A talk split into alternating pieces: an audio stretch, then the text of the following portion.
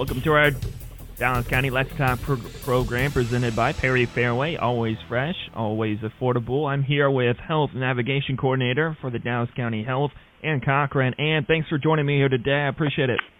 Thank you. And uh, I'd like to talk about multiple topics, but we'll start with this. Just a reminder for parents. I know it's hard to believe that children still get sick right here in February with cold weather. Like you know, you just can't believe it that the, the kids are still getting sick nowadays. It's hard to believe, but uh, could you talk about um, a little reminder for parents if their children is sick to maybe keep them home? Well, not only children, all of us need to stay home and stay away from others in our household when we're sick. None of your coworkers or your customers want to get sick because you thought you needed to go to work that day. Coughing, a fever, vomiting, or diarrhea are all reasons to stay home from school or work. And remember that February is when flu season actually peaks.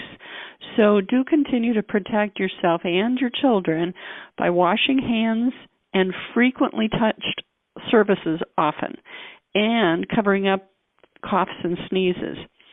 Even kiddos as young as age three can begin to learn to put their arm up over in front of their mouth and their nose when they cough or when they feel a sneeze coming on.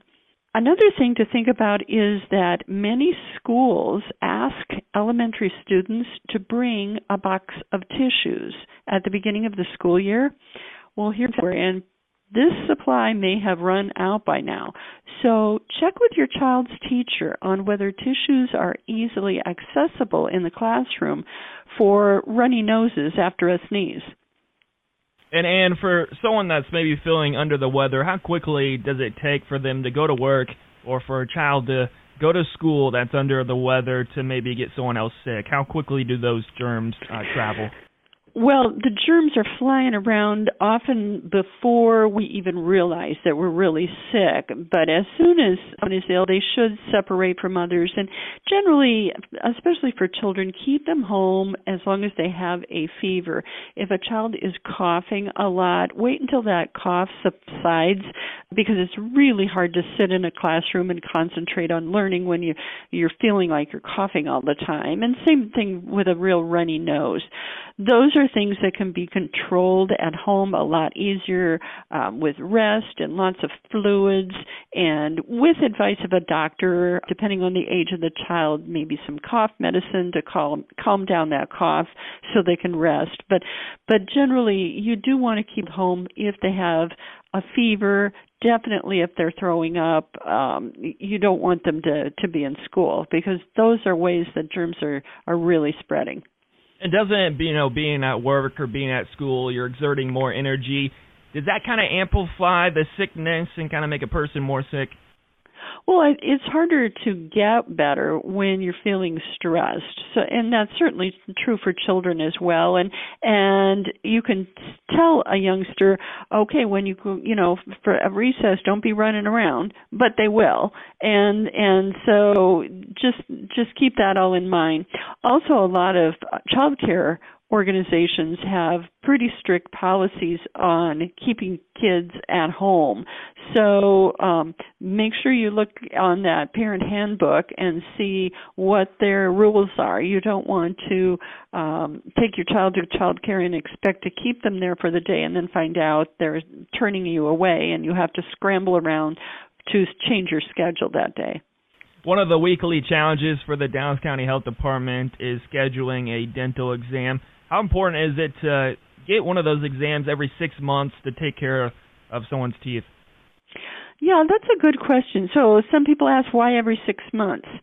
Because in that short of a span, an area of plaque on a tooth can begin to turn into a cavity. And with as with many things, including, you know, problems in your home, fixing a problem early is much better than waiting until the problem gets worse and it's more costly, it's a bigger project, and when you're concerning your mouth, you certainly don't want more pain. So, uh, going to the dentist every six months is a recommendation for a reason.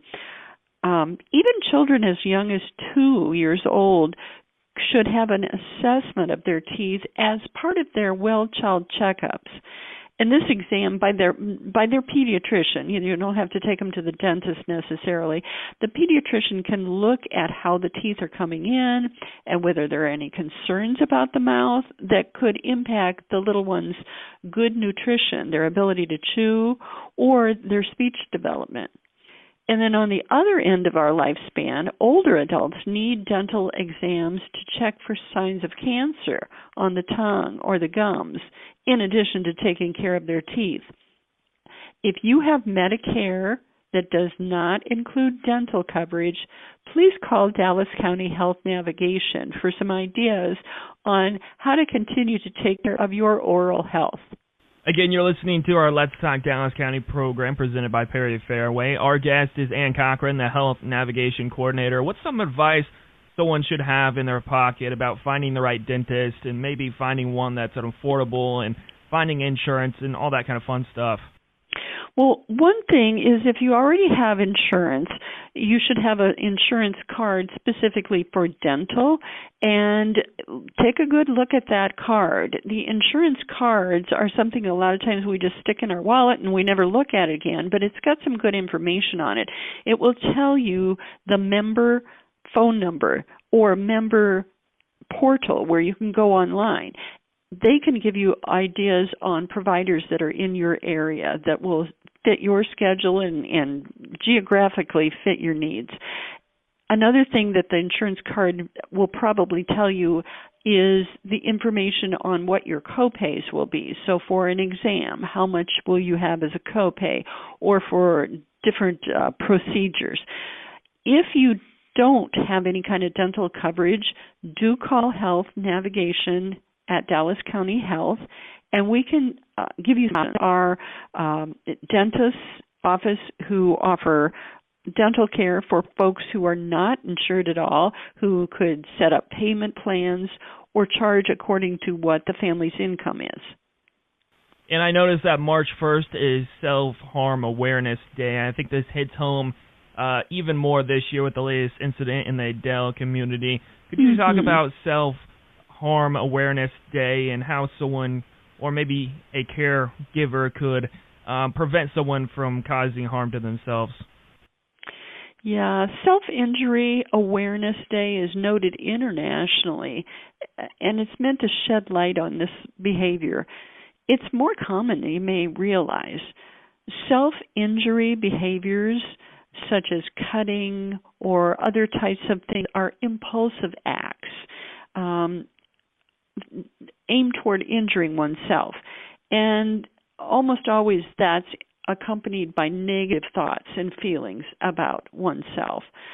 So typically, if a person tries to stop their self injurious acts, they will obsessively think about it.